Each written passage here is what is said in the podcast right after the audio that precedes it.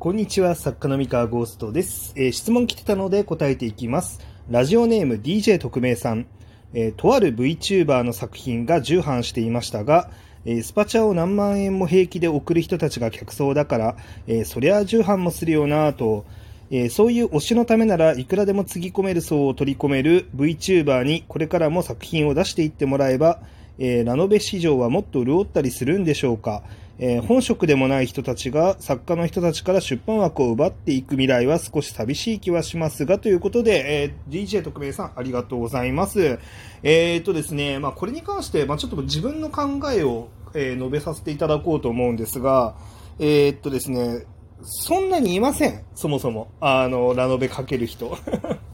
あの VTuber もやってて、だからその VTuber に書いてもらえばいいんじゃないですかみたいな、そんななんか軽い話ではないですね。うん、あのいません。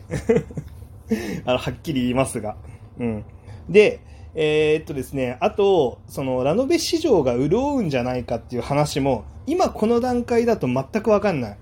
これなんでかっていうと、あの、まあ、一回今、今回重版かかりましたという話なんですが、まあ、正直、その、この一回重版かかったぐらいだと、まあ、全然やっぱ潤ったって言えるラインには達しないんですね。あの、ライトノベルって。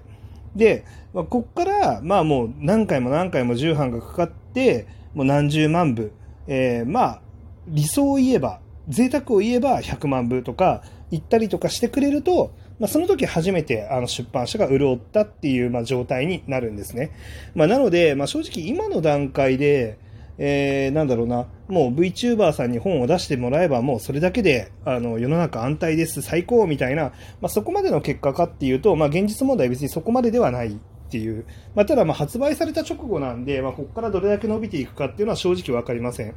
正直わからないので、まあ、あのもっともっと伸びていって、もしかしたら、えー、本当におっしゃる通り VTuber に人気 VTuber にこう本を書いてもらい続けるっていうのが正解っていうような、まあ、なんかそんな、ね、あの業界になる可能性もある。ただあくまでこれ可能性もあるというだけで、まあ、僕はおそらくそれはないんじゃないかなっていうふうには思ってます。えっと、なんだろうな、あの、それはそれっていう、なん、なんだ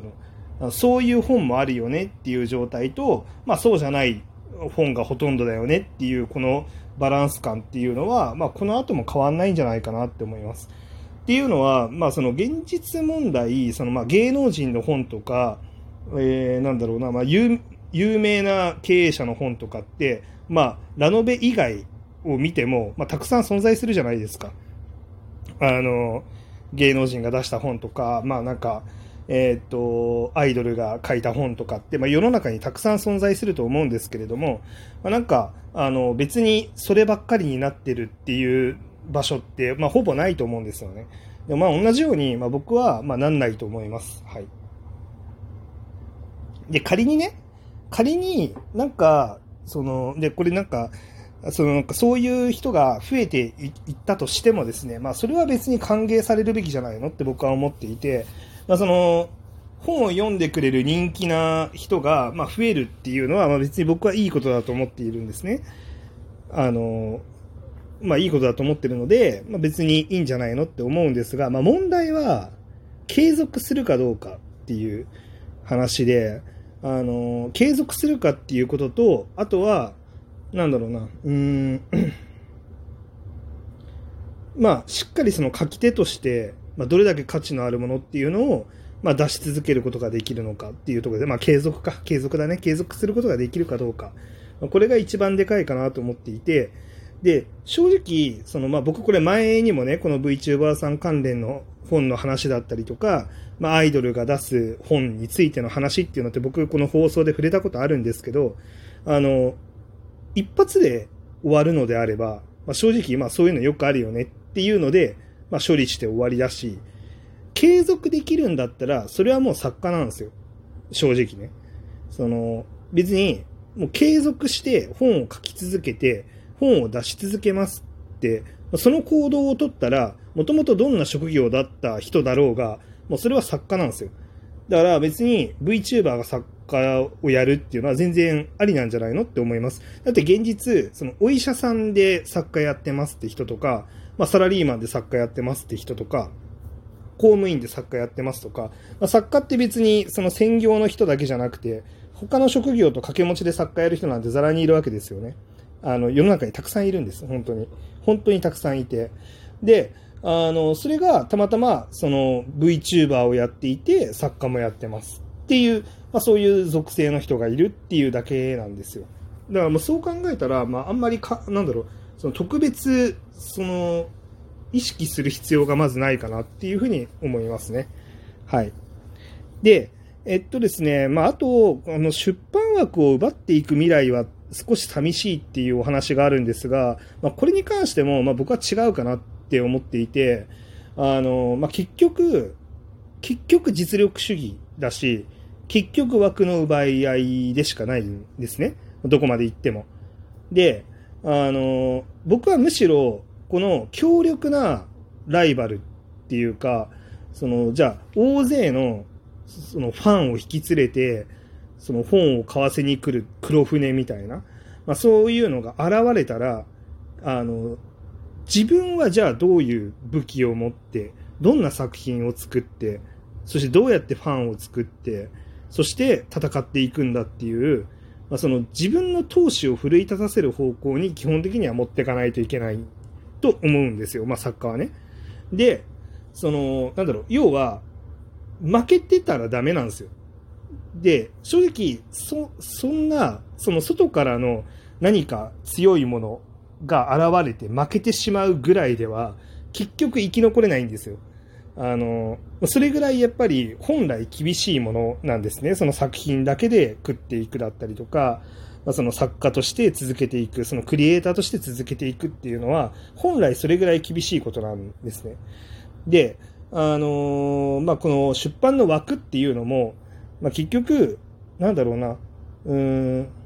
その、まあ、大ヒット作があったりとか、まあ、すごい利益を生み出している作品っていうのがあって、でその利益があるから、まあ、その新作だったりとか新人の作品っていうそのなんだろう枠が生まれるんですね。で、あのめっちゃ売れてくれるんであれば、そのめっちゃ売れた作品っていうのはもうその枠の扱いから飛び出して、まあ、利益を生んでくれる作品っていう扱いになるので、まあ、正直その利益をめちゃめちゃ生んでくれるっていう存在がたくさん来てくれる分には、まあ、この枠っていうのが埋まりません。埋まらない、うん、で、その外から来たものがその枠に収まる程度のもの、つまりなんかえーと、利益を生む存在じゃなくて、まあ、あくまでそのヒット作の利益から枠を頂戴しているっていうポジションの作品に収まってしまう程度なのであれば、もはやそれってただの対等なライバルでしかないんですね。で、そのただの対等なライバルぐらいに負けているようでは、まあ、結局やっぱり生き残れないんですよ。で、まあ、なんか作家もそうだし、まあ、クリエイターって基本的にはあの一強多弱というか、その一部 の, あのものすごく売れてる作品とほとんどの売れてない作品っていうのに分かれざるを得ない。もうこれはもう仕組み上分かれてしまうものなんで、なんていうかそのこの一部の売れてるものっていうのをどうやって自分が作っていくのか、えー、出していくのかっていうのをもう全力で考えて全力で取り組んでいかないといけないっていう、まあ、そういう勝負、そういう戦場なんですよね。まあ、なのでまあ基本的にはまあ寂しいっていう意見あるんですが、まあ、作家側としてはね、あの寂しがってる場合ではないというか、あの全然あのなんだろうな普通になんだろう自分は頑張るだけですよっていう、まあ、そういう話ですね。うん、まあっていうかまあなんでしょうね、あの普通にそうそうなんかプロとしてなんかまなんだろうな。あのうん、そんな簡単に負けるっていうの負けるっていうのはなんかね、売り上げの数字だけでみんなみんな比べようとするのは良くないと思っていて、まあ、そのこの質問してくれてる方が、まあ、作家側の人間なのか読者側の人間なのかは正直分かんないんですけど、まあ、どっちにしてもね、あのあんまり、まあ、そもそも売り上げの数字でその作品の価値とか作家の価値っていうのを測ろうっていう考え方自体をやっぱり僕は捨てた方がいいと思っていて、なんか現実として、まあ、この作品って利益出してくれるよねとか、売れてるよね売れてないよねっていうのは現実的には存在するんだけど、その別になんだろうな、価値、作家としての能力とか作家としての価値って別にそこだけじゃなくて、面白い作品を作れる、そのこういう方向性の面白い作品を作れますとか、まあ、なんかあるんですよ、そのやっぱ作家としてのいろんなね、あのステータスのバランスっていうのが。でまあ、結局はその自分がちゃんと何かしら武器を持って、尖りがちゃんとあって、自分ってこういう作家だよねっていうのがしっかりアピールできて、で、まあ、さらに、まあ、ちゃんとその自分の方向性でクオリティの高い作品っていうのを作り続けていければ、まあ、作家としてはやっぱり生き残っていけるんですよね。まあ、なのでうーん、まあ、そういう何かしらの脅威っていうのがあったとしても、まあ、結局はその自分をどうするか、そのなんか自分の武器っていうのがどこにあって、まあ、そのなんか物語を作るプロフェッショナルとして、まあ、しっかり機能するんですよっていうのを、まあ、示し続けていくっていうのが、まあ、一番大事なんじゃないかなと、まあ、思っておりますというところで、まあ、そうですね、まあ、だから本職でもない人たちがみたいな話も、まあ、あんまり正直どうでもいいかなって思ってて、まあ、その本を出す作家みたいな仕事って、まあ、そもそも本職っていう概念はないので、まあ、あ, あくまで、まあ、その本も書ける人たちが、まあ、本を出してるだけなんですよ。まあ、僕ら作家も基本的にはもう本出せるから出してて、で本出すだけで食っていけるから、あの本職をや本業として作家をやってるだけで、あの基本的にはそれだけで食っていけないんだったら、まあ、全然副業になることもあるし、うん、まあだから、